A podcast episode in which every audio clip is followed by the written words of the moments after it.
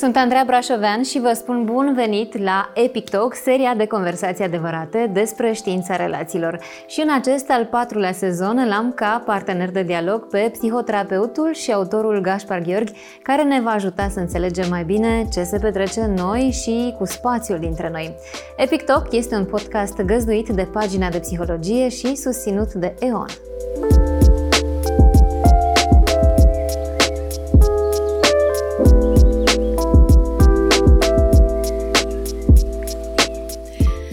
Bună, Gașpar, ce mai faci? Bună, Andreea! Mă bucur mult să ne vedem aici în prag de sărbători la Epic Talk. Cum merg pregătirile? Mai puțin, puțin, puțin. Da, da. Agitație, o ușoară anxietate, uh, bucurie, încântare, entuziasm, apropo de cadouri, sunt tot felul de trăiri și de senzații. Entuziasm pentru ce o să primești sau pentru ce dăruiești? Și, și. și, și. Ehm, discutăm astăzi despre sărbători, despre Crăciun, despre Anul Nou și ce aduc toate aceste sărbători pentru noi pe plan psihologic, pentru că ai spus și tu, de multe ori apare anxietatea și aș vrea să abordăm din mai multe puncte de vedere, să ne uităm puțin și la cupluri, să ne uităm puțin și la persoanele singure. Eu vreau să te întreb pe tine cum vezi tu această perioadă a sărbătorilor? Cu ce o asociezi? Uh, omul Gașpar pe... Omul Gașpar. Uh-huh. uh, aștept sărbătorile în fiecare an. Sărbătorile de iarnă sunt preferatele mele. Le asociez cu tot felul de amintiri frumoase și pozitive din uh, copilărie. Mi-amintesc de bunicii de la țară și de tradițiile specifice sărbătorilor de iarnă petrecute undeva în mediul rural. Mi-amintesc de asemenea de bucuria împodobirii bradului, era una dintre cele mai frumoase experiențe pentru noi copiii și faptul că părinții nu munceau, noi nu trebuia să mergem la școală, nu ne stresa nimeni cu temele, cu lecțiile. Uh, sunt multe amintiri frumoase. Ne mai jucam, era zăpadă pe vremea aceea, nu? Pe vremea noastră da, era și da, zăpadă da, iarna da. de Crăciun. La voi cum erau uh, sărbătorile de iarnă? Erau foarte frumoase. Pentru mine Crăciunul e o sărbătoare deci tu preferi foarte dragă. Crăciunul?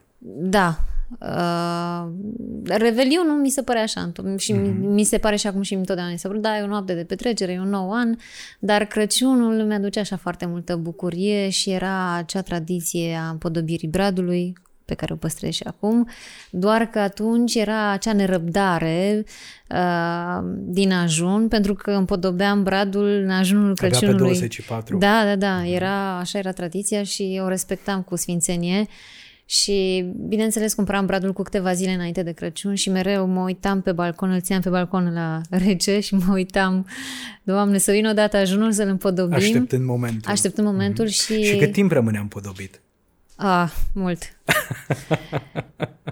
și încă atunci erau părinții care spuneau, hai gata, trebuie să despodobim bradul, dar uh, am avut brad aici în București și până în martie, deci... Mm. Da, nu mai fac. Promit. Da, și uh, era o regulă foarte clară la noi în casă. Eu sunt șefa, l-am podobit bradul. Tu da. puneai steluța din vârful bradului? Uh, Sau nu. alegeai ce culori vor fi în brad? Da, uh-huh. și eu trebuia să le, cam, să le aranjez să le cam pe toate și mă mir că m-a suportat sora mea. Dar, uh, păi să-i mulțumim Ralucăi îi mulțumim pentru Ralucăi, da, răbdare. Dar nici, ea nu are obsesia asta cu bradul. A avut ani în care n-a avut brazi, mai degrabă îi duc eu. Dar uite, mai puneți și un ornament. I-am cumpărat un uh, pom uh, cu luminițe și uh, îl pune, dar ea nu, nu are obsesia asta, nu știu dacă i-am stricat eu. Am uh, marcat-o prea tare. I-a fost suficient să vadă bucuria da, nu, ta, nu entuziasmul văd, tău. Da.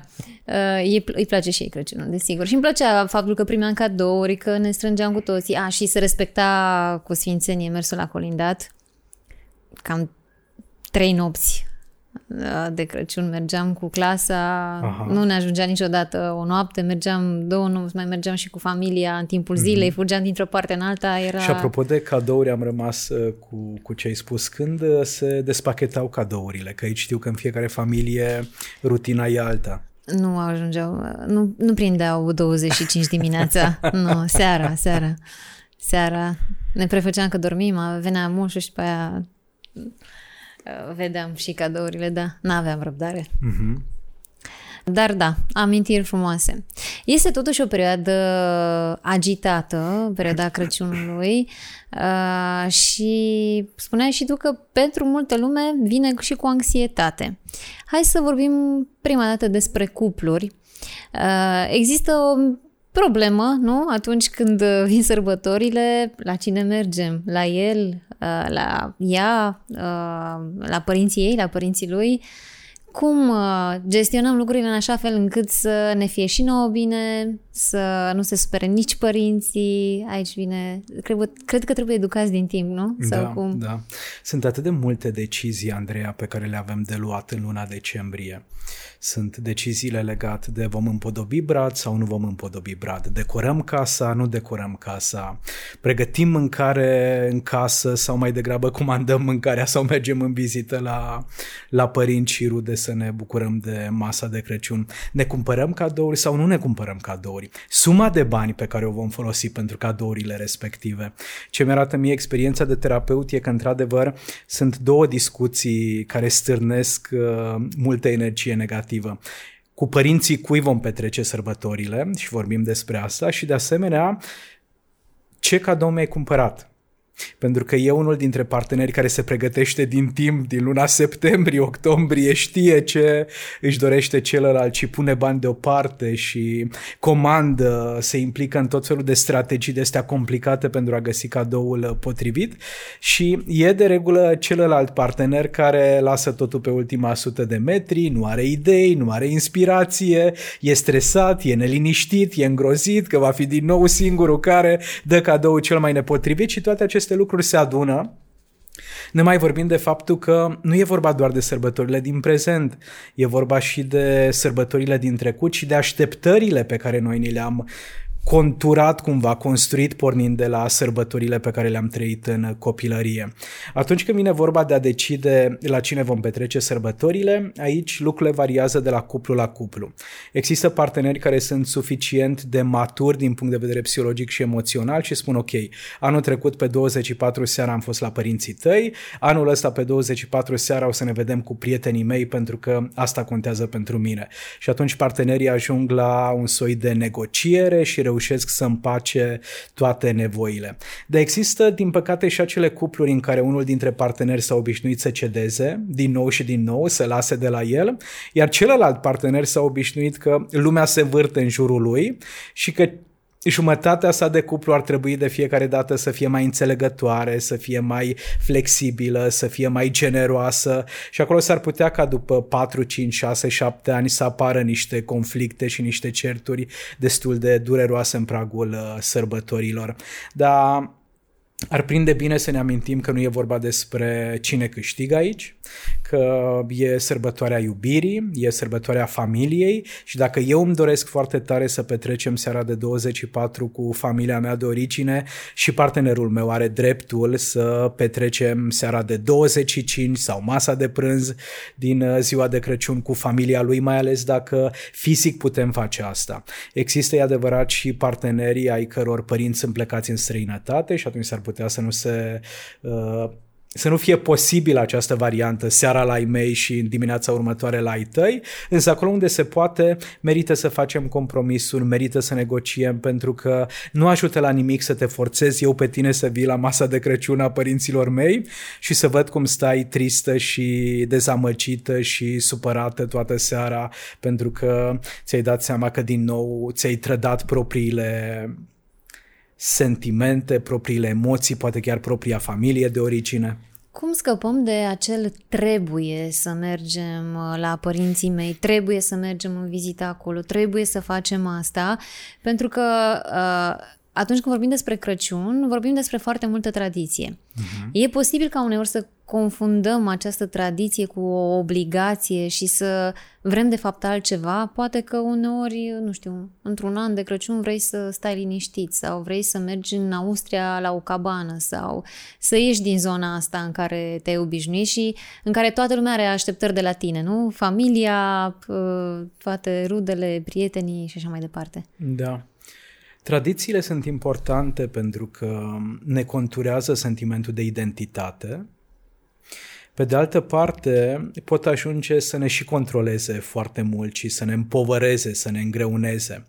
O dovadă de maturitate psihologică și emoțională este atunci când realizăm că eu am venit cu propriile tradiții, jumătatea mea de cuplu a venit cu propriile tradiții și ar fi de făcut uh, un set de tradiții comune în care împrumutăm din uh, ce am învățat în casa în care am uh, crescut și ne permitem să dezvoltăm și noi tradiții pentru familia noastră, pentru cuplul nostru, pentru sistemul nostru relațional. Iar atunci când vine vorba de a face aceste schimbări, nu prea putem schimba nimic fără să ne întâlnim cu emoțiile dificile. Vinovăție, remușcări, regrete, îndoială, nesiguranță, neîncredere. Imaginează-ți cum e atunci când ai primit o rețetă de cozonaci de la bunica. O rețetă pe care a pus-o bunica în practică foarte multe decenii, mama ta, ai pus-o și tu în practică și vine jumătatea ta de cuplu și îți spune Andreea, anul ăsta eu îmi doresc foarte tare să facem împreună o rețetă de cozonaci cu nucă. Până acum am mâncat doar cozonaci cu mac și asta e rețeta bunicii tale și vreau ca în uh, această iarnă, în, uh, pe 24, să facem un cozonac uh, cu nucă. Ce vei simți tu în momentul respectiv? Nu știu, în momentul ăsta mă gândesc ce bine ar fi să fie astea cele mai mari probleme într-un cuplu. Dar să vedem ce, ce ai putea simți păi, apropo păi, Probabil de... că simți, poți simți anxietate, mă gândesc, anxietate. pentru că te gândești, păi nu, că tradiția e să mâncăm cozonacul exact, cu mac, exact. așa făceam în copilărie și asta mi-amintește mie de Crăciun și de parfumul copilăriei și de amintirile cu mama în bucătărie sau știu ce... Uh-huh. Și toată această anxietate și neliniște va activa mecanismele tale de control, vei încerca să-ți controlezi partenerul, să-ți impui punctul de vedere. De asemenea, s-ar putea să simți că îți trădezi familia de origine, pentru că la noi în familie se mănâncă cozonac cu mac în seara de ajun, nu poți să mănânci altceva.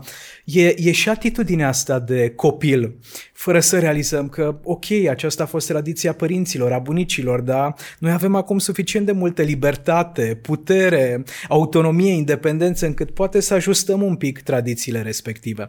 Deci prima, prima trăire, primul val de emoții cu care ne vom întâlni, va fi un val de emoții dificile. După aceea, dacă acceptăm aceste emoții dificile, s-ar putea să apară și curiozitatea, dorința de a vedea cum ar fi să facem împreună cozonacul, cum ar fi să ne întâlnim cu acea vulnerabilitate a faptului că n-am mai făcut rețeta respectivă, nu știu dacă va ieși, nu știu dacă va crește suficient de mult, nu știu dacă va fi suficient de dulce, dar e cozonacul pe care îl facem noi împreună. Și, mă, asta, și asta, asta contează să cel punctez, mai faptul că vine din partea partenerului această dorință de a pregăti ceva împreună, asta mi se pare minunat și mi se pare că e foarte important. Exact, pentru că de ce sunt atât de memorabile aceste amintiri din copilărie pentru noi? De ce au devenit tradițiile atât de importante? Ne aduceau la oaltă. Exact, Era pentru pentru că petrecut împreună. eram conectați, eram împreună, participam, ofeream, dăruiam, primeam și același lucru putem să-l facem și în prezent. Însă pentru că partenerul nostru a crescut într-o altă familie, cu alte rutine, cu alte tradiții, are alte amintiri, eu vin cu alte amintiri, nu putem avea sentimentul ăsta dacă nu ne permitem să construim tradiții împreună. De ce frumos mai dus în timp, am călătorit în timp și mi-amintesc cum uh, făceam naveta, să zic așa, între bucătărie, unde mama pregătea prăjituri și ajutam uh, să fac acolo creme și să bată uh, spuma ouăle, de ou. spuma uh-huh. de mhm. ou. Uh, și uh, fugeam și la tata care uh, pregătea bradul, da, și îl punea în suport și trebuia cioplit de fiecare da, dată. Da, da. Uh, și mi-amintesc că unde era mama era foarte cald, erau aburi, era un miros foarte plăcut și unde era tata pe balcon și pregătea bradul era foarte rece. Și nu m-am mai gândit de mult la treaba asta. Exact. Și ce, ce frumoase erau aceste momente în care te puteai bucura și de ce se întâmpla la bucătărie, dar și de ceea ce se întâmpla pe balcon. Da. Asta ar fi bine să, să facem și în prezent, Bun, pentru a gestiona un pic mai înțelept conflictele. E important să discutăm eventual și să uh, aflăm ce e foarte important pentru fiecare dintre parteneri și pe aceea să vedem fiecare unde poate face un mic compromis și să creeze cuplul exact. împreună un uh, Cred că de fapt despre asta nou e. ritual. Despre a ne permite să dezvoltăm noi tradiții împreună. Tradiții care să nu fie perfecte, tradiții care să nu înceapă de fiecare dată cu cele mai uh, frumoase și plăcute emoții din lume, să înceapă un pic mai stângaci, dar care ne pot ajuta să ajungem în acel punct în care să simțim puterea relațiilor, să simțim toată această conexiune pe care ne-o dorim fiecare dintre noi.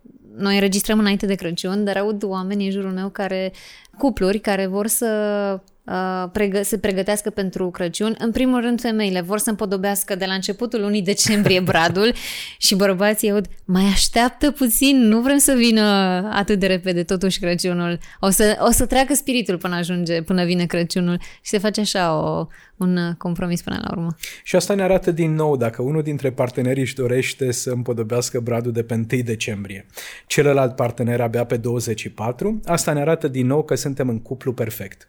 Suntem în relația potrivită în care pe 14. diferențele sunt norma și normalitatea apropo de ce înseamnă viață de cuplu și putem alege să-l împodobim pe 14, putem alege într-un an să împodobim la începutul lunii decembrie să vedem ce se întâmplă, în anul următor undeva mai aproape de Crăciun, ca să fim flexibili, să, să simtă fiecare partener că există loc în acest cuplu pentru alegerile mele, nevoile mele, dorințele mele, pentru că atunci simțim cu adevărat că noi suntem importanți pentru celălalt. Hai să-i ajutăm pe oamenii care ne ascultă să și reușească să pună în practică toate aceste sfaturi pe care le-ai dat. Cum abordăm, cum explicăm uh, partenerului, partenerei uh, care este dorința noastră legată de sărbători și de vizitele pe care le facem, astfel încât să nu se atace, să nu simtă că nu contează tradițiile uh, pe care le respecta până acum. Noi suntem acum foarte, foarte aproape de Crăciun și deseori, din păcate, în familiile din România, Sărbătoarea Crăciunului e petrecută doar la masă, vorbind despre politică, religie și alte aspecte, sau în fața televizorului. Așa, și se încing și spiritele uneori. Iar recomandarea mea ar fi ca în zilele care urmează, în zilele de sărbătoare, ce ar fi dacă ne-am permite, Andreea, să povestim la masă sau înainte de a ne așeza la masă sau dimineață când ne-am ridicat din pat sau în momentul în care mergem lângă brad, ce ar fi dacă ne-am permite să povestim un pic despre cum au fost sărbătorile astea de iarnă în copilărie? Care e cea mai frumoasă amintire? Care e cel mai frumos brad pe care l-am împodobit împreună cu familia noastră de origine? Ce ne-a lipsit cel mai tare în copilărie de sărbători? Care e acel cadou pe care mi l-am dorit dintotdeauna și niciodată nu l-am uh, primit uh, până la momentul actual? Deci cumva să să avem această maturitate de a realiza că de fapt Crăciunul nu e doar despre mâncare scumpă, mm-hmm. nu e doar despre cadourile cele mai costisitoare, nu e doar despre a ne obosi într-o manieră absolut uh, ieșită din comun, ci e despre a fi înainte de a face, despre a fi într-un mod pe care poate că nu ni-l permitem foarte des pe parcursul anului. Și atunci când eu partenerul tău îmi permit să îmi deschid mintea și sufletul față de cum a fost uh, Crăciunul la voi în familie. Atunci când o să-mi povestești cum au fost momentele în care uh, tu și sora ta, Luca, poate că ați mâncat toate bomboanele de pe brad și a rămas doar ambalajul da, pe brad. Asta. Ceva ce am făcut cu toții. În momentul în care te aud pe tine făcând asta, mi-amintesc și eu de experiențele mele din copilărie. Aș putea să uh, îți împărtășesc sau ai putea să-mi împărtășești despre cum au fost momentele în care ai făcut primul cadou pentru părinții tăi, pentru colegii tăi la școală, pentru prietenii tăi. Atunci când facem asta, nu mai prea avem timp, Andreea, pentru conflict, pentru negativitate, pentru că vine această energie pozitivă care ne reamintește ce contează cu adevărat. Bun, suntem la masa de Crăciun, da? Cuplul este la masa de Crăciun, familia Poate, poate au norocul să fie toți acolo, și familia lui și familia ei sau, mă rog, ce parteneri sunt. Uh, și încep, dar voi când faceți copil, dar când faceți al doilea copil, dar când vă căsătoriți, dar uh, când vă cumpărați o casă, dar când vă mutați împreună sau tot felul de lucruri, cum le gestionăm? Cum, Sunt uh, aceste ca să nu se creeze așa un bulgăre și să nu crească conflictul. Sunt aceste conversații dificile pe care le putem anticipa sau pe care ne putem propune, ne putem stabili intenția asta de a le gestiona un pic mai bine. Sau le zici din timp, venim la masă dacă nu ne întrebați când de facem exemplu, copii. De exemplu, apropo de a anticipa conversațiile dificile, au tot mai des uh, adulții care spun că vor merge să petreacă sărbătorile în familie, dar le-au uh, transmis părinților un ghid de bune practici. Okay. Apropo de subiectele pe care le discutăm, întrebările pe care le adresăm, limitele pe care le stabilim, pentru că am vorbit noi în prima ediție din acest sezon despre relația părinte-copil-adult și cât de mult contează limitele. Da. Exact. Iar dacă n-am făcut asta sau dacă nu îndrăznim să, să facem da, asta... sună așa puțin cam oficial, un ghid de bune practici practici pentru Crăciun. În ghilimele ghid de bune practici, dar cu toții facem asta. Exact. Probabil că și tu îți amintești de momente în care le-ai spus părinților tăi să nu exagereze cu gătitul sau vii acasă cu prietenii tăi din liceu sau din facultate, dar vrei să te asiguri că nu îi vor întreba cu ce se ocupă părinților, de unde veniți și așa mai departe. Adică aplicăm astfel de strategii cu, cu toții chiar dacă nu le, nu le conștientizăm. După care e și varianta în care ne trezim la masa de Crăciun și vin aceste întrebări din partea părinților noștri sau din partea bunicilor noștri. Când vă căsătoriți? Când faceți un copil? Și avem posibilitatea de a fi agresivi și de a spune nu e o întrebare potrivită, aș vrea să schimbăm subiectul. Și s-ar putea ca, într-adevăr, dinamica conversației să fie mai puțin plăcută pentru toată lumea de la masă, dar e și varianta asta un pic mai înțeleaptă în care realizăm că, de fapt, întrebarea asta nu e atât de mult despre noi, pe cât e despre ei.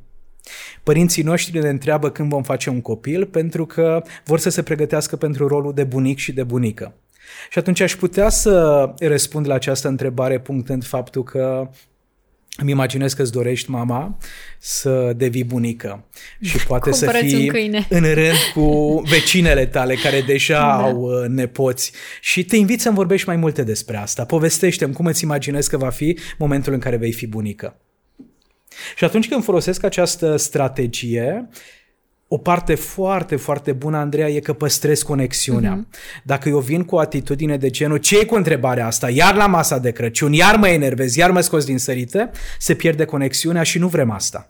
Pentru că odată ce am pierdut conexiunea, și noi suferim și ceilalți oameni de la masă suferă. Dacă însă ne folosim inteligența relațională și conștientizăm că întrebarea asta nu e atât de mult despre mine, ci mai degrabă despre cel care o adresează și ar fi bine ca eu să-mi exprim curiozitatea. Vreau să aflu mai multe despre ce se află în spatele întrebării tale. Mai sunt și situații în care cuplurile nu își doresc să aibă copii sau sunt cupluri de gay, da? Parteneri de uh, același Parteneri sex. de același sex și uneori poate pentru familie este destul de greu să accepte această realitate și cred că e, pentru părinți e foarte greu, pentru părinții noștri e foarte greu să accepte faptul că uh, nu vrei să ai copii. Cum adică? Ce înseamnă asta? Uh-huh. Și are sens să le fie foarte greu, așa cum are sens să ne reamintim că aceste lucruri nu trebuie rezolvate la masa de Crăciun. Putem purta conversații dificile la masa de Crăciun, dar nimeni nu ne obligă să găsim toate soluțiile și rezolvările din lume la aceste probleme în momentul respectiv. Dacă oamenii, Andreea, și-ar permite să pună ceva mai mare accent pe conectare și nu pe rezolvarea de probleme, familiile din România ar fi mult mai fericite. Pentru că părinților mei s-ar putea să le fie un pic mai ușor să înțeleagă alegerea mea de a nu face copii, dacă înainte de a le spune că nu vreau copii, le-aș permite, le-aș da voie, aș crea acel spațiu psihologic în care ei să-mi povestească cum își imaginează ei viața și ce ar presupune pentru ei rolul de bunic și ce ar face cu nepotul și așa mai departe. Pentru că ceea ce nu pot primi în realitate, pot să primesc uneori la nivel de fantezie, la nivel de imaginație. Și pentru creierul meu e același efect benefic și pozitiv. Însă dacă vin din start și spun părintelui, nu îmi spui tu mie când să fac eu copil, nu poți să-mi impui să devin părinte și așa mai departe, pierd conexiunea și apare din nou durerea, suferința, anxietatea și sărbătorile vor avea o altă rezonanță resonanță, nu neapărat una definită de împlinire și de satisfacție. Deci e o chestiune de abordare, de pregătire psihologică, ne înarmăm cu răbdare sau efectiv ne pregătim pentru întrebări incomode cărora să le facem față cu... Cu inteligență, inteligență. relațională, cu creativitate, cu deschidere și să ne reamintim că nu avem de rezolvat nimic la masa de Crăciun. Nu rezolvăm politica din România la masa de Crăciun, chiar dacă vorbim despre politică. Nu rezolvăm viitorul uh, pentru următorii 20-30 de ani ai copiilor, ai nepoților noștri la masa de Crăciun. Conversăm, doar asta facem la masa de Crăciun. Hai să trecem și la celălalt capitol, persoanele singure. Uh, cum ar putea să gestioneze persoanele singure? Pentru că este o perioadă la fel în care ne adunăm uh, cu familia, cu prietenii, e important să nu fim singuri, dar se întâmplă să mm-hmm. fim și singuri de sărbători. Cum gestionăm? Cum ar fi bine să privim lucrurile în așa fel încât să nu intrăm în depresie? E mai provocator atunci când ești o persoană singură de sărbători și de ce? Pentru că mesajele la nivel uh, de societate pe care le primim sunt acelea că sărbătorile trebuie să le petreci împreună cu cineva. Cu familia, cu prietenii, cu oamenii dragi, cu uh, rudele prin alianță și așa mai departe. Iar dacă ești singur de sărbători, înseamnă că ceva nu este în regulă cu tine. Iar acesta este, din păcate, un mesaj social, un mesaj cultural care nu ajută persoanele singure. Însă, persoanele singure ar merita să realizeze care sunt toate acele lucruri complicate pe care nu le vor trăi din fericire anul acesta de sărbători, tocmai pentru că nu se întâlnesc la o masă de Crăciun foarte, foarte... Evită unele, dar stai că vin altele, pentru că evită unde mergem, la mama ta, la părinții tăi sau la părinții mei, dar vin altele, te duci la masă cu familia ta și încep. Dar tu de ce ești singur? Dar tu de ce nu te căsătorești? Dar tu... Și probabil mă gândesc de multe ori persoana uh-huh. respectivă își dar dorește merită, asta, merită să își mă dorește să, să aibă o familie, nu e ca și cum n-ar vrea, dar vin întrebările astea ca și cum, dar tu de ce nu vrei să ai o familie? Tu de ce nu vrei să faci copii? Dar merită să mă uit, Andreea, la ce câștig dacă îmi asum rolul în acest moment al vieții mele de persoană singură. Uh-huh. Asta nu înseamnă că toată viața de aici încolo voi fi singur. Doar în acest moment nu am un partener, o parteneră, etc., etc. Sigur că vin întrebările dificile și de ce? Pentru că despre asta este viața. Viața este un conglomerat de momente dificile, complicate și unele perioade frumoase, definite de înțelegere, iubire, armonie și așa mai departe. Nu voi putea alege de fiecare dată să elimin din viața mea momentele dificile. Dar ce ar fi dacă mi-aș folosi din nou creativitatea? Bun, și momentul în care Întreabă-mă, să ne imaginăm că sunt o persoană singură și mă întreb ceva la masa de Crăciun. Uh, a, voiam să te întreb înainte, că încep de, de dinainte. Ok, Ce o să de faci dinainte. de Crăciun? Hmm, ce o să fac de Crăciun? Anul acesta de Crăciun îmi propun să... Ce vreau eu?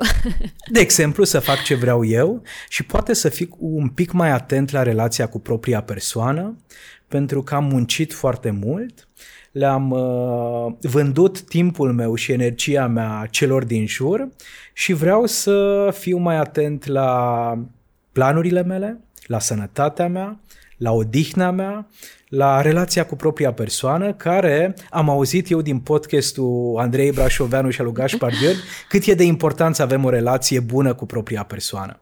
Asta este o variantă de răspuns. Bun, suntem la masa de Crăciun, da? Dar tu cât uh, ai de gând să mai stai așa singur, nu? Ne aduci și tu pe cineva la masa de Crăciun, anul viitor măcar. Uh, Ce, ce planuri ai? Ce ai de gând să faci cu viața ta? Hmm. Aud că mă întrebi uh, ce planuri am cu viața mea. Și aș vrea să-ți mulțumesc pentru grijă, pentru atenție și pentru această generozitate de a te gândi la viitorul meu. Și aș puncta faptul că în acest moment îmi e foarte bine. Mă simt un pic uh, ciudat, stânjenit de faptul că sunt doar cupluri în jur și eu sunt uh, singur. Însă vreau să știi că mi este bine. Nu sufăr din cauza asta, nu e nicio dramă, niciun fel de tragedie. Cum și să-ți îmi fie doresc... bine? Că uite, uite vecinul ce copil frumos are și uite cu soția care... Uh-huh.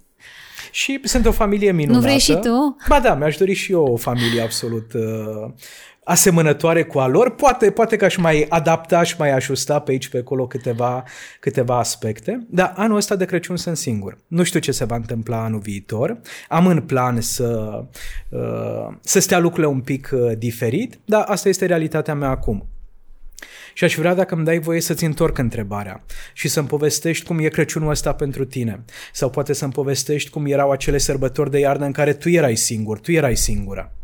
Uite, mă gândesc acum că cine ți-ar fi adresat întrebarea, prin felul în care ai răspuns, s-ar putea simți puțin vinovată pentru că clar era un atac, uh-huh. iar tu ai întors-o și ai explicat frumos și i-ai spus îți mulțumesc pentru atenție și probabil că intenția nu era neapărat să văd exact ce cum ești tu în acest moment, ci ce planuri ai totuși pentru viața ta poate și am fost curios să te atac. doar, da, poate uh-huh. am vrut să te atac, poate a fost doar o formă de conectare. Atât de des interpretăm, Andrei, aceste întrebări ca fiind uh, atacuri. reavoință sau uh-huh. atacuri din partea celorlalți, dar uneori ceilalți nu știu cum anume să se conecteze, uh-huh. nu citesc cărți despre uh-huh. inteligența relațională sau despre psihologia relațiilor, nu, nu au această deschidere și această preocupare și atunci vine întrebarea lor ca nu cam perete, da, dacă noi răsucim răspunsul și îl oferim cu ceva mai multă empatie și compasiune, s-ar putea ca pentru cel care a adresat întrebarea să fie o lecție extrem de importantă. Asta dacă ești o persoană asumată și ți asumi faptul că acum e singur, dar sunt persoane care nu sunt împăcate cu acest gând, cu faptul că sunt singure și că de sărbători se accentuează și mai tare această nevoie de a fi cu cineva. Și o astfel de întrebare, mai ales dacă este agresivă, poate aduce multă durere, nu? Pentru Sigur, persoana care se află în acea situație. Poate stârni o avalanșă de emoții. Însă să ne reamintim din nou că totul depinde de cum ne raportăm noi față de realitate. Dacă în acest moment lângă mine există un partener, nu mă pot purta ca și cum nu ar fi partenerul.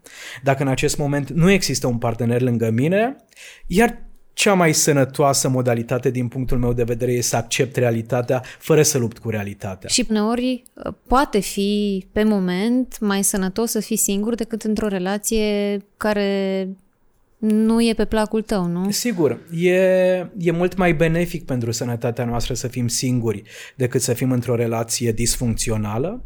E adevărat că calitatea vieții noastre crește în momentul în care avem relații definite de încredere și de siguranță. Pe de altă parte, cred că responsabilitatea fiecăruia dintre noi e să ne acceptăm exact așa cum suntem în momentul respectiv și dacă părinților mei nu le surâde ideea că eu sunt singur de sărbători, asta s-ar putea să fie mai degrabă problema lor, dar mie s-ar putea să-mi fie foarte, foarte bine. Poate că mă compar un pic cu verișorii mei, cu vecinii mei, dar dacă sunt singur, s-ar putea să fie vorba și de alegerile pe care le-am făcut pe parcursul Hai, anului. Uh, ajută-ne cu câteva sfaturi pentru cei care sunt singuri de aceste sărbători. Ce ar putea face? În primul rând să renunțe la comparații, nu? De exemplu, să nu mai recurgem la aceste comparații și să nu mai comparăm interiorul nostru cu exteriorul altora. Uh-huh. Pentru că dacă noi ne simțim singuri și vedem toate acele poze minunate pe Instagram, pe Facebook, pe toate platformele sociale, să nu ne imaginăm că dacă pozele sunt frumoase și emoțiile, senzațiile, trăirile acelor oameni sunt uh, doar pozitive. Asta pe de o parte. Pe de altă parte să ne asumăm că poate a fost alegerea noastră să fim singuri de sărbători și ia să vedem ce putem învăța din asta. Ia să vedem ce putem face fiind singuri și n-am putea face dacă am avea un partener alături de noi. Putem fi singuri apropo de relația de cuplu și să fim extrem de conectați apropo de relațiile de prietenie, relațiile cu frații, relațiile cu prietenii, dar prietenii care nu fac parte din uh, de rândul oamenilor cu care vorbim zi de zi, ci poate prieteni cu care ne auzim o dată pe an. Ce ar fi dacă anul ăsta, pe data de 24 decembrie sau pe 25 sau 26, depinde de cum alege fiecare dintre noi, am compune niște mesaje personalizate pentru prietenii noștri. Nu acel uh, set de mesaje pe care l-am primit de la cineva și îl transmit mai departe pentru că cuvintele sunt foarte frumos uh, prezentate în propoziție, ci mă gândesc la prietena mea Andreea, cu care n-am mai vorbit poate în ultimele șapte-opt luni. Și mi-am adus aminte de ea și transmit gânduri bune, sărbători fericite și să știe cât de importantă e pentru mine, cât de mult contează pentru mine. E o modalitate de conectare. Deci, ideea e să nu ne victimizăm și mm-hmm. să mhm. nu credem că dacă suntem uh, fără un partener de cuplu, suntem cele mai lipsite de valoare și de importanță persoane din lume. Nici vorbă. Ce ar fi dacă ne-am duce la un adăpost pentru animale. Și spun asta pentru că știu cât de mult iubești tu animalele. Și conectarea cu animalele e o modalitate extrem de sănătoasă pentru noi ființele umane, pentru a gestiona stresul, anxietatea, pentru a evita depresia. Putem merge la un centru pentru bătrâni, la un uh, uh loc în care sunt copii Putem merge, exact, putem merge la biserică exact. și să colindăm împreună cu ceilalți participanți la slujbă sau la liturghie. Și atunci când oamenii colindă împreună, atunci când oamenii cântă împreună, ei se conectează, e acel sentiment de apartenență, de comuniune. Important e să nu stăm să ne plângem de milă, să nu ne imaginăm că nu avem nicio altă alternativă, pentru că de fiecare dată sunt atât de multe alternative. Ce ar fi dacă, uite, apropo de ce putem face, dacă am uh, pregăti o masă de prânz absolut delicioasă și ne-am plimbat un pic prin uh, orașul în care trăim. În București, așa cum am discutat în ediția anterioară, sunt foarte multe persoane care dorm în stradă, primăvara, vara, toamna, iarna și le-am da o mâncare caldă. Le-am uh, duce ceva din ce am gătit noi, ceva din ce am preparat noi, acel cozonac cu nucă despre care am tot vorbit acum uh, câteva minute, l-am uh, împărțit cu oamenii care nu se bucură de aceleași privilegii de care noi ne bucurăm. Uite, e o idee foarte bună asta. De luat în calcul. Da. Uh, sunt și uh, foarte multe variante, nu ne putem vizita prietenii, uh, putem merge la film. Da. Ce e magic la această perioadă, Gașpar? Pentru că eu, eu simt, acum poate că pentru că mie îmi place foarte tare Crăciunul, dar mi se pare că în această perioadă sunt atât de mulți oameni care au bune intenții să dăruiască, să ajute, să îi vadă pe cei dragi, încât parcă se simte așa o vibrație în aer, nu? De bunătate, pe lângă acea agitație și nervi din trafic și toată nebunia, mi se pare că este ceva bun și magic în perioada da. sărbătorilor. Care e explicația? Poate e generositatea, Cumva în luna decembrie majoritatea dintre noi ne gândim mai mult la ceilalți, indiferent că sunt uh, rude de sânge, persoane foarte apropiate sau clienți colaboratori, le trimitem o carte poștală, o carte de citit, uh, o ciocolată. Um, însă e și perioada în care nu mai muncim atât de mult, Andreea. Nu mai suntem atât de copleșiți de obiectivele noastre profesionale și atunci energia nu o mai consumăm doar în afara familiei, ci o aducem și înspre familie și începem să construim planuri împreună. Unde vom pune bradul, ce vom avea la masa de Crăciun, ce cadouri le cumpărăm copiilor, ce cadouri le cumpărăm uh, părinților, uh, cine se va trezi dimineață pe 25 uh, să le pregătească copiilor micul dejun, cine va dormi un pic mai mult pe data de 25. Deci cumva ne reumanizăm, ne oferim din nou uh, șansa, oportunitatea, posibilitatea de a descoperi de fapt despre ce este viața.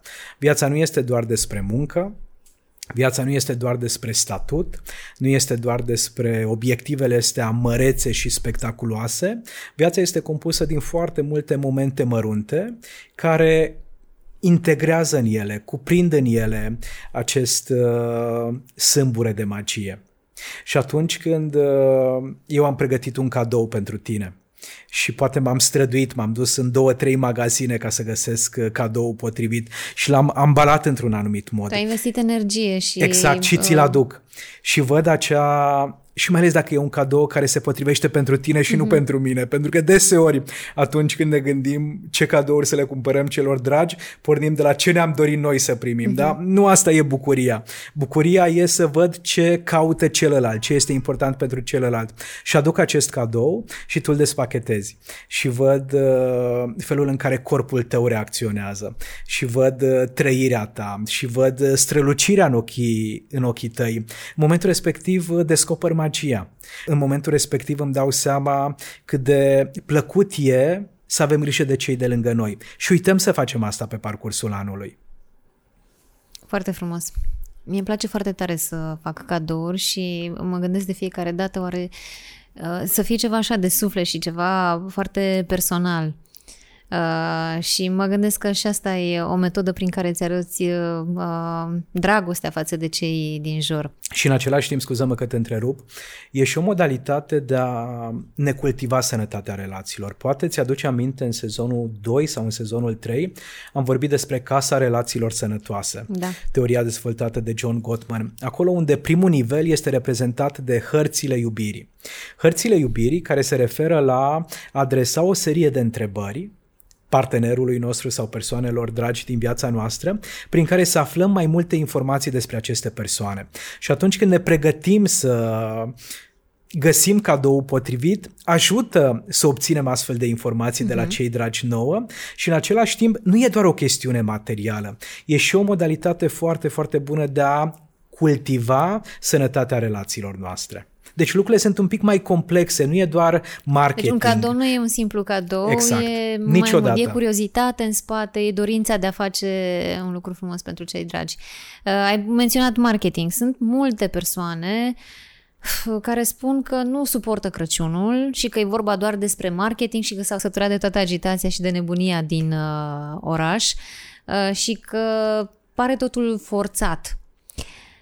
De ce au ajuns acolo. Uh, pentru că, până la urmă, așa cum spuneai tu puțin mai devreme, nu e doar despre marketing. Este mult marketing, e adevărat, foarte multă reclamă, foarte multe vânzări, dar cred că uh, un cadou poate fi uh, și ceva foarte personal și deloc costisitor. Uh-huh.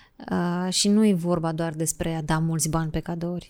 Cum le spunem uh, cum îi etichetăm, Andreea, pe oamenii care nu iubesc Știi, Crăciunul? Există filmul Grinch, nu? Și exact. le spunem Și le spunem că Grinch. sunt niște Grinch. Da, da. Grinch.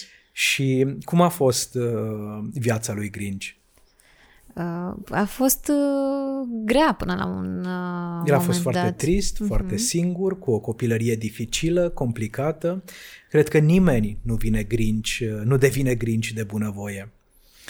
Și ajungem să respingem aceste sărbători pentru că există o durere. Există o rană la nivelul sufletului nostru care ne reamintește de ceva ce nu s-a vindecat, de ceva ce e deschis și poate sângerează în momentul în care vedem un brad, în momentul în care auzim colinde, pentru că putem șterge amintirile Andreea din mintea noastră, însă aceste amintiri rămân localizate în corpul nostru, corpul care are o inteligență somatică. Și atunci când uh, aud acel colind, atunci când văd uh, cutia frumos ambalată, Poate mi-amintesc de momentele din copilărie când uh, nu au fost cadouri sub brad uh-huh. sau atunci când au fost certuri și conflicte, tata a bătut-o pe mama, mama uh, a fugit de acasă, a existat consum de alcool, poate mi-amintesc de cât de frig a fost la noi în casă, poate mi-amintesc de momentele în care Crăciunul a trecut ca și cum ar fi fost o zi obișnuită pentru că situația financiară a fost așa cum a fost. Uh-huh. și atunci voi încerca să fac asta și la vârsta adultă să mă protejez, încercând de fapt să mă protejez de avalanșa de amintiri dureroase. Și de emoții. Exact, exact. Și atunci când vedem o astfel de persoană care intră în rolul lui Grinch, noi ce facem? De obicei, hai, nu mai fi Grinch. Îi spunem, nu da, mai fi Grinch, da, Crăciunul da, este frumos, deși da. probabil că nu Asta poate să înțeleagă o variantă. Ce altceva noastră. facem? Uh, judecăm, judecăm, criticăm, da. acuzăm, învinuim, amenințăm, îmi strici Crăciunul, cu tine niciodată nu mă pot înțelege, uite cât uh, vibe negativ, câtă energie negativă aduci. Sau putem să-i spunem, hai să-ți explic cum arată Crăciunul meu sau cum arată Crăciunul în viziunea de mea exemplu, și ce amintire am eu de legată exemplu, de Crăciun. De exemplu, uite, hai să mergem să bem un ceai într-un loc în care nu sunt atât de multe decorațiuni de, de Crăciun și să bem uh, un ceai de mentă, să bem un ceai uh, cu ghimbir și să, să povestim un pic. Am văzut că nu-ți place să decorezi uh, biroul. Ne imaginăm că suntem colegi de, de birou, nu-ți place să decorezi biroul. Ceea ce mi se pare foarte interesant, pentru că eu sunt atât de obsedat de decorațiuni încât poate că din octombrie deja am început să le cumpăr pentru luna decembrie. Așa funcționez eu. Hai să vedem cum funcționezi tu. Și mi-ar plăcea să aflu mai multe lucruri despre tine. Și poate că în momentul în care aud povestea ta, o să-mi dau seama că ce-ar fi dacă anul ăsta de Crăciun nu aș cheltui tot bugetul pe care l-am stabilit, ci 10% ar fi bani pe care i-aș investi pentru a învăța anul viitor uh, o nouă abilitate, o nouă competență sau pentru a-i dona copiilor din centrele de plasament sau uh, animalelor fără adăpost. Putem învăța atât de multe lucruri de la oamenii care intră uneori în rolul de grinci, însă e nevoie pentru asta să păstrăm conexiunea. De eu am dăruit unui amic care îmi spunea că nu își împodobește casa de Crăciun, am dăruit un uh, brad uh, mic, așa, Aha. micuț, uh, artificial, desigur, ornat cu globulețe mici și s-a bucurat așa, nu știu dacă s-a prefăcut ca să-mi facă pe plac, dar uh, a da, dacă spui că s-a bucurat, ceva energie acolo s-a creat. Da. Deci asta facem cu cei deci care... Primim, îi privim cu blândețe îi acceptăm. și... Fără să ne imaginăm că noi deținem adevărul absolut și noi știm cum ar trebui să se poarte toată omenirea cu Pentru că hai să fim serioși până la urmă, într-adevăr, cheltuim exagerat de mulți bani, uh, punem exagerat de multe luminițe, mâncăm exagerat de da. mult. Deci probabil că toate... Și în seara de ajun suntem atât de obosiți și de epuizați că abia așteptăm să ne culcăm. Adevărat. Și încă un lucru care mi-amintește de Crăciun este acea curățenie, cum mi-am amintit acum. Erau Ordine, toate pregătirile da, da. acelea pe care le făceam. Curățenie generală, dădeam mobila la o parte, canapeaua la o parte, trebuia curățat fiecare colțișor. Îmi amintesc că scoteam paharele din vitrină, trebuiau spălate toate, erau impecabile. Pentru că erau paharele care urmau să fie folosite la masa de Crăciun. Unele, nu, Unele, toate, nu toate, dar știi că erau mhm. decorații. Da, da, da, da. Paharele alea bune, de la fabrica de la Bistrița, de sticlă. Așa, și mă gândesc că așa cum uh, facem curățenie în casă de Crăciun, e important să facem curățenie și nu doar de Crăciun, și de anul nou, că atunci îți pui uh, ordine în gânduri. Uh, e important să facem și o curățenie interioară, nu? Sigur. Uh, în gânduri, în suflet, în mintea noastră, cum facem asta și ce, de unde pornim? Ai spus puțin mai devreme că e bine să fim recunoscători. Hai să vedem cum facem uh, curățenia asta în interior. Cred că avem șanse, Andreea, să transpunem în realitate această urare pe care o primim foarte des în aceste zile și anume să aveți sărbători fericite. Ele vor fi un pic mai fericite dacă noi ne pregătim pentru asta și dacă dincolo de efortul uh, material pe care îl depunem, lăsăm un pic de spațiu și de timp și pentru o pregătire, pentru un efort din punct de vedere psihologic și emoțional. Și avem uh, din nou câteva exerciții pe care le, le putem practica în aceste zile. Ne putem lua agenda, agenda și tema. să scriem acolo răspunsurile la câteva întrebări care ne pot ajuta în această pregătire pentru Crăciun, pentru Revelion, pentru noul an. De exemplu, putem porni de la întrebarea Andreea ce înseamnă sărbătorile de iarnă pentru mine. Și atunci când dăm răspunsul la această întrebare, să nu căutăm un răspuns politically corect, să nu căutăm un răspuns prin care să impresionăm pe ceilalți, ci efectiv să coborăm un pic în uh, universul nostru interior și să aducem de acolo câteva informații la suprafață. După care ne putem întreba care este partea cea mai dificilă pentru noi de sărbători. Și unii oameni ar putea spune că efortul, munca, oboseala, epuizarea, statul în trafic, statul în trafic banii cheltuiți, Uh, faptul că nu găsesc niciodată cadou potrivit, faptul că de fiecare dată primesc aceeași cămașă care mă scoate din sărite, faptul că sunt singur de sărbători, faptul că nu am bani suficienți anul ăsta pentru a mă bucura împreună cu familia de sărbători așa cum s-a făcut în anii anteriori. A nu vorbi despre problemele noastre nu înseamnă că ele nu există, nu înseamnă că ele dispar, din contră. A găsi răspunsul la această întrebare ne poate ajuta să descărcăm din emoțiile dificile ca să lăsăm loc loc și spațiu și pentru emoțiile pozitive. O altă întrebare e cum au arătat sărbătorile în copilăria mea. Ce mi-amintesc din sărbătorile de, de iarnă? Care erau tradițiile? Care erau obiceiurile? Mergeam la colindat? La cine mergeam la colindat? De ce nu mergeam la anumite rude la colindat? Care erau uh, acele cadouri pe care le primeam de sărbători și care pentru mine însemnau ceva, care erau uh, acele colinde pe care le colindam împreună cu membrii familiei și ne simțeam uh, conectați și bucuroși și împliniți și fericiți. Să, să avem un pic de spațiu pentru Andreea, pentru a ne aduce nu doar corpul în momentul prezent, ci și mintea. Mintea cu toate bagajele cu care ea vine din copilărie, mintea cu toate amintirile, cu, cu toate acele simboluri la care poate că nu ne-am mai gândit de foarte multă vreme. Ce nu ne-a plăcut deloc în uh, copilărie de sărbători? Care sunt acele tradiții pe care nu le-am suportat, uh, care au fost foarte dificile? Uh, eu mi-aduc aminte, de exemplu, apropo de momente complicate, atunci când veneau grupurile de copii la noi să colinde și mi se părea că colindau mult mai frumos decât colindam noi, grupurile care după aceea porneam. Sau grupurile în care păreau să fie niște adevărați artiști și bunicii mei erau foarte încântați și aplaudau și era energie pozitivă. Și atunci când veneam noi copilași să facem același lucru, eram aplaudați, erau încântați, dar parcă nu era aceeași, uh, același spectacol, nu era aceeași încărcătură emoțională. Exact. Sau mi-amintesc de un alt vecin care venea tot așa la bunici la țară să colinde și care avea o voce atât de, cânta într-un mod atât de neplăcut auzului și urechilor și a, până și pisicile fugeau în momentul respectiv din, din încăpere. Tot felul de, de amintiri haioase. Care e cea mai frumoasă amintire din copilărie? Care e cea mai dificilă amintire din copilărie legat de, de sărbători, care sunt acele tradiții la care nu aș renunța niciodată, care sunt acele obiceiuri pe care le-am moștenit de la părinții noștri, de la bunicii noștri și pe care dacă le materializăm, simțim că părinții sau bunicii noștri nu au murit.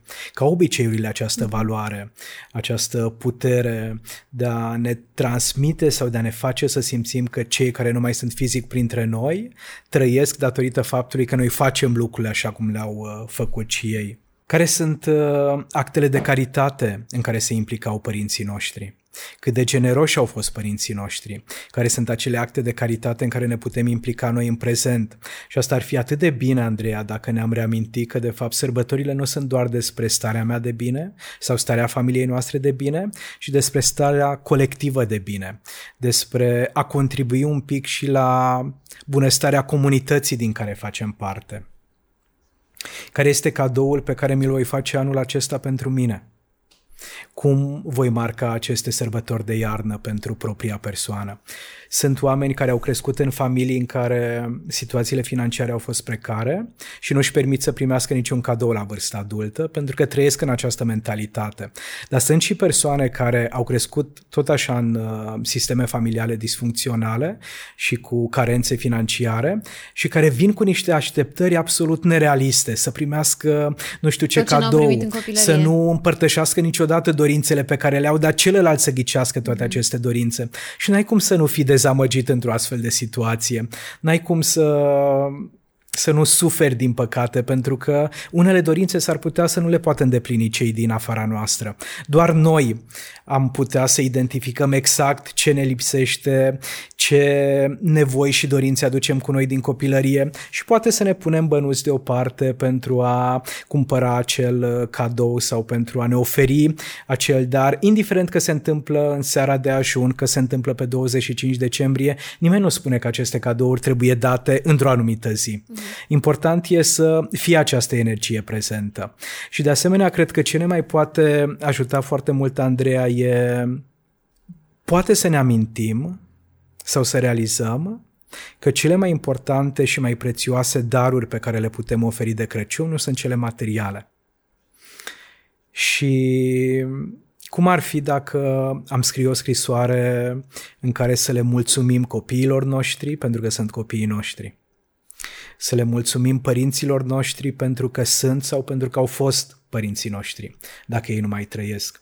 Cum ar fi să îi scriem o astfel de scrisoare copilului nostru interior, care poate anul ăsta, în 2022, s-a dus la terapie pentru prima dată, poate a citit niște cărți pentru prima dată, poate a ascultat multe podcasturi în care a fost vorba despre autocunoaștere și dezvoltare personală.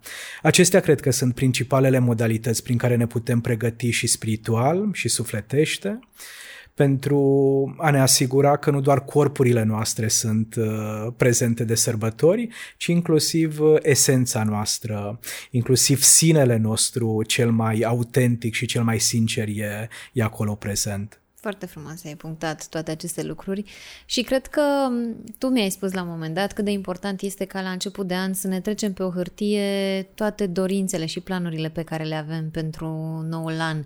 Atragem în felul acesta uh, lucrurile să se întâmple, le facem să se întâmple. Pentru că mi-amintesc, de exemplu, anul trecut când mă întorceam din, uh, uh, dintr-o vacanță cu o prietenă i-am spus uh, hai să ne notăm în uh, telefon, în notes, uh, ce dorințe avem pentru următorul an, deși era la jumătatea anului, n-a fost la, în ianuarie, uh, era în iulie, cred. Uh, la început m-a privit așa a cu reticență, mai... uh-huh. după care mi-a zis notează aia, notează și aia, notează și aia uh, și în acel moment, de exemplu, își dorea foarte tare o mașină, dar era departe de ea gândul că își va permite în perioada imediat următoare să-și uh, ia mașină. În maxim două luni a făcut wow. în așa fel încât să își cumpere mașina. A făcut un credit, a reușit să uh, găsească o mașină la un preț bun uh, și a mai avut și alte dorințe pe plan personal care s-au îndeplinit. Și uh, îmi spunea, uite, n-am vrut atunci să fac lista, dar uite că, acum nu știu cât de mult a contat faptul că a făcut-o, dar probabil faptul că a notat undeva, a văzut scris negru pe alb, că își dorește cu adevărat anumite lucruri, acestea s-au îndeplinit. Fizica cuantică ne spune că exact. Universul contribuie la îndeplinirea dorințelor noastre dacă avem dorințe suficient de clare și dacă îndrăznim să formulăm aceste dorințe. Și sunt tot felul de tehnici care se referă la cum ne pregătim pentru sărbători, să încheiem cu bine anul și la cum ne pregătim pentru anul care urmează. Și aici acest vision board în care mi proiectez uh, obiectivele, visurile, dorințele și ajută foarte mult. Cunosc oameni care undeva la începutul lunii ianuarie efectiv decupează imagini din reviste și le pun pe tot felul de panouri, imagini care să le reamintească după aceea de uh, ceea ce își doresc, de ceea ce contează pentru ei și de ce. Pentru că gândurile, dacă rămân doar gânduri, s-ar putea să se piardă la un moment dat. Dar atunci când sunt materializate, atunci când sunt scrise și le putem reciti, atunci când le vedem uh, expuse undeva ne, ne pot ajuta să nu ne abatem de la ceea ce contează pentru noi cu adevărat, ne pot ajuta să trăim cu acel sentiment că deja s-a întâmplat, deja s-a materializat, deja am primit de la viață ceea ce îmi doresc foarte tare. Și aici merită de fiecare dată să ne uităm la ce lipsește, dar de asemenea să privim și spre ceea ce există deja în viața realizat. noastră, lucruri pe care poate uneori, sau situații sau persoane pe care uneori poate le trecem la categoria nu contează atât de mult doar pentru că deja există. Și cred că, pentru că mâncăm mult de sărbători, nu? Cred că, dincolo de pastilele astea concrete pe care le luăm, digestive și așa mai departe, ar mai ajuta mult, Andreea, dacă am face o cură de vitamina R. Știi ce e cura asta de vitamina R? Aer. Mm, ar putea fi aer, da. E, Ieșire în natură, nu știu la ce te referi. E, mă refer la cea mai importantă vitamină pentru sufletul nostru și anume recunoștința. Să fim recunoscători pentru corpul pe care îl avem, pentru ochii cu care putem să îi vedem pe cei dragi, pentru brațele cu care îi putem îmbrățișa pe cei dragi, pentru hainele pe care le purtăm, pentru obiectele care ne înconjoară, pentru că suntem atât de bogați de fapt Așa este. Însă nu trăim, din păcate, în acest principiu al suficienței, ci tot timpul ne uităm la ce lipsește. Și suntem atât de obsedați încât trece viața pe lângă noi și noi n-am apucat să ne bucurăm pentru ceea ce avem. Așa că anul ăsta, de Crăciun, de Revelion, începând cu data de 1 ianuarie, putem alege în mod intenționat și conștient să ajungem la o altă dimensiune a existenței noastre. Să facem acest exercițiu al recunoștinței, poate în fiecare zi. Ce cărți ne recomanzi în această perioadă? E cel mai frumos dar E Darul Prezenței Conștiente. E o carte publicată de curând la pagina de psihologie, un ghid de mindfulness pentru femei. Autoarea a vrut să meargă doar în direcția femeilor, însă bărbații pot câștiga extrem de mult dacă îndrăznesc să citească această carte, pentru că de fapt e despre ce contează cu adevărat și anume să fim prezenți atunci când uh, vorbim cu cineva, atunci când ne propunem ceva, fără să fim disociați cu corpul într-o parte și cu mintea în, în altă parte. O carte care pentru mulți ar putea să fie un pic nepotrivită pentru acest moment, însă din punctul meu de vedere e, e mai mult decât necesară, e cele cinci invitații ce ne poate învăța moartea despre viață. Și în astfel de perioade, atunci când ne rămâne un pic de timp suplimentar pentru lectură, fără să citim doar ceea ce ne cere profesia, putem citi și cărți pentru sufletul nostru, pentru că Franco Staseschi ne reamintește că, de fapt, la sfârșitul călătoriei, ce contează cel mai mult e felul în care am călătorit alături de oamenii care au făcut parte din, din viața noastră. O altă recomandare e Dulce Amar, cartea lui Susan Kane. Susan Kane e un autor uh, care a mai publicat uh, câteva cărți. Și această carte, Andreea, mie îmi place foarte, foarte tare pentru că prezintă tristețea, nostalgia, depresia și dintr-o altă perspectivă. Susan Kane trăiește cu această convingere că noi ne putem bucura de dulce doar pentru că cunoaștem și gustul amar că ne putem uh, simți împliniți în această viață doar pentru că ne-am dat voie să simțim și durere și suferință. Și ne ajută să ne resetăm un pic uh, viziunea și mentalitatea asupra vieții și asupra să lucrurilor. acele emoții de care fugim de multe ori. Exact, exact, și care de fiecare dată sunt mai rapide decât suntem noi. Și apropo de conectare, e această... E greu să-i spui carte pentru că, de fapt, uh, nu e o carte, e un jurnal mai degrabă. Mama povestește despre tine. E jurnalul publicat de Narcisa Suciu. Care are o voce minunată și în special de sărbători. Și pe care o ascultăm în perioada asta anului, așa că Narcisa mulțumim pentru tot ceea ce faci și pentru cei care nu ați auzit de, de acest uh, jurnal, aș spune eu, publicat de Narcisa. E un material care conține tot felul de întrebări la care ne pot răspunde doar mamele noastre. Și e genul de jurnal în care există întrebările, există, ăsta e, e un exemplar primit de la Narcisa cu câteva cuvinte foarte frumoase, uh, și sunt aceste spații libere pe care mamele noastre le pot completa. Poate fi un cadou absolut minunat pe care îl dăm mamei, dar poate fi un cadou absolut minunat uh, pe care mama ni-l, ni-l dă nouă. Ce e frumos. o modalitate de, de a ne întâlni cu sufletele părinților noștri, cu sufletele copiilor noștri, altfel decât... Uh, Că tot vorbeai despre conectare. Exact, altfel decât doar prin uh, cadouri foarte scumpe. Gașpar, îți mulțumesc tare mult. Mulțumesc Mulțumim și, eu, și Andreea. pentru toate ideile pe care ni le-ai dat și pentru toate sugestiile uh, și nu uităm recunoștința, da? Exersăm recunoștința. Mulțumesc tare mult, să ai sărbători fericite și asta le urăm și celor de acasă. Mulțumesc!